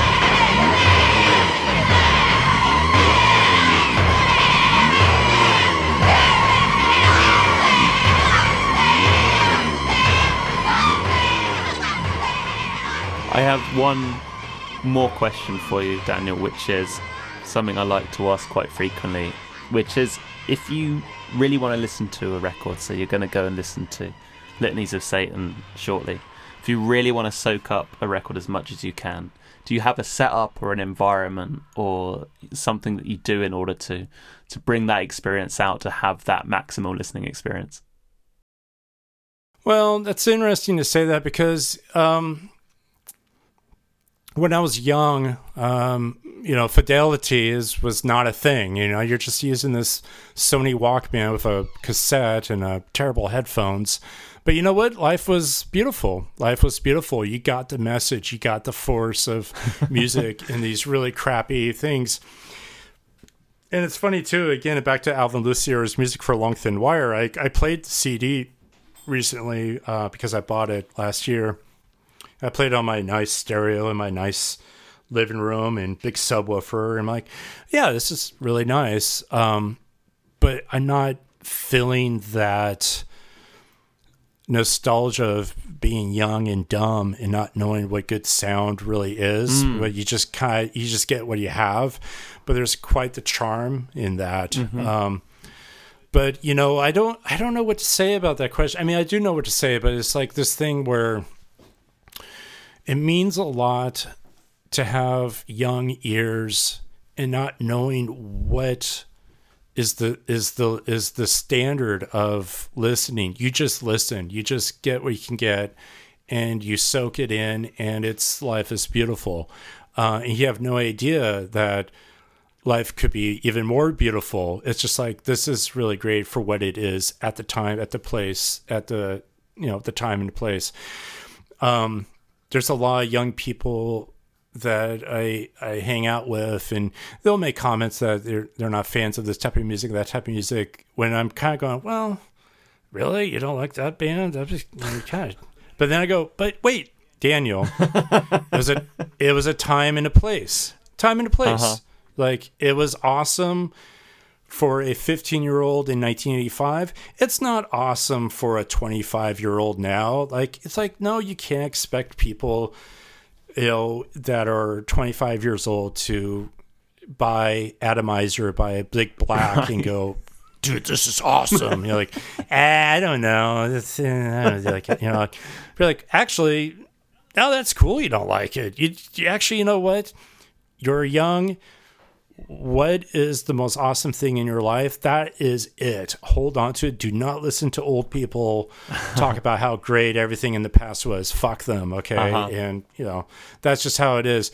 You have to have an absolute respect for everyone's uh, growing pains, pains.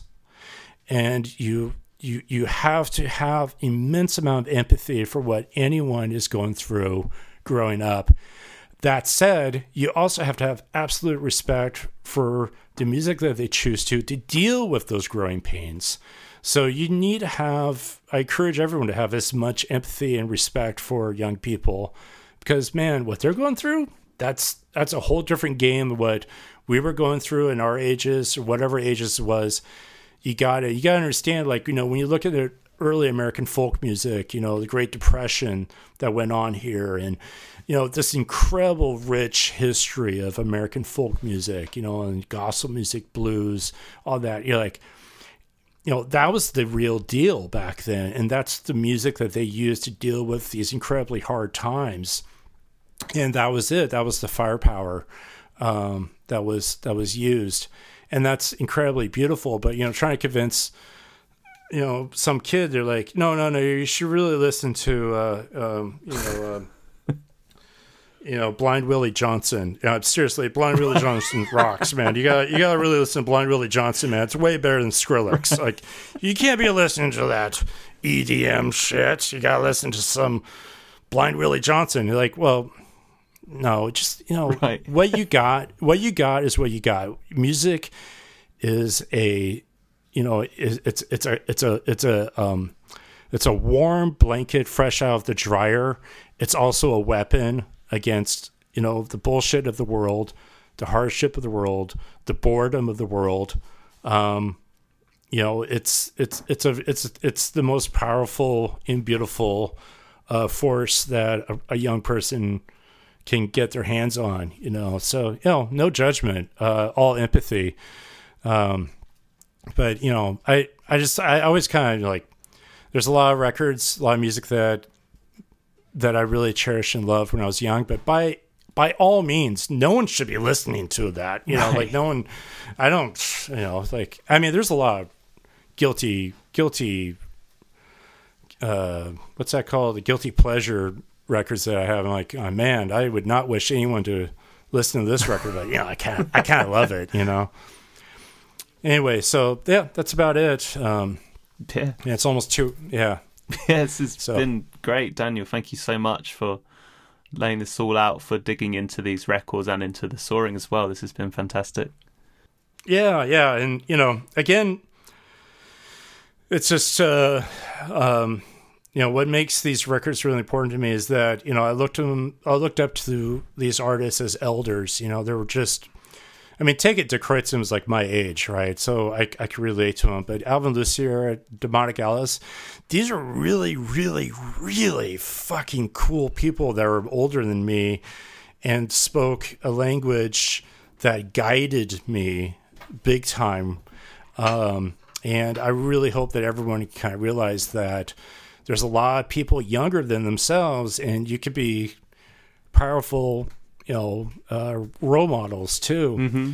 Uh, and uh, I'm not a, a, parent by any means, but um, but you know that's that's kind of part of the responsibility. Is just you know if you're old, fucking hell, be cool as fuck to the young people, all right? Like, Jesus, don't be a fucking asshole, you know. Right. Like, be, you know, nothing's worse than a, you know, people that are older than you and just being mean and horrible. You're just like, God, yeah. Mm-hmm. Anyway, so so yeah. Anyway, uh, music is uh, has always been about you know beautiful people that are older and wiser than me. That's that's guiding me for life. And man, oh man, Diamanda Galás, Alvin Lucier, boy, man, that'd be it makes some. Yeah, that was. I wish they were they were in my family.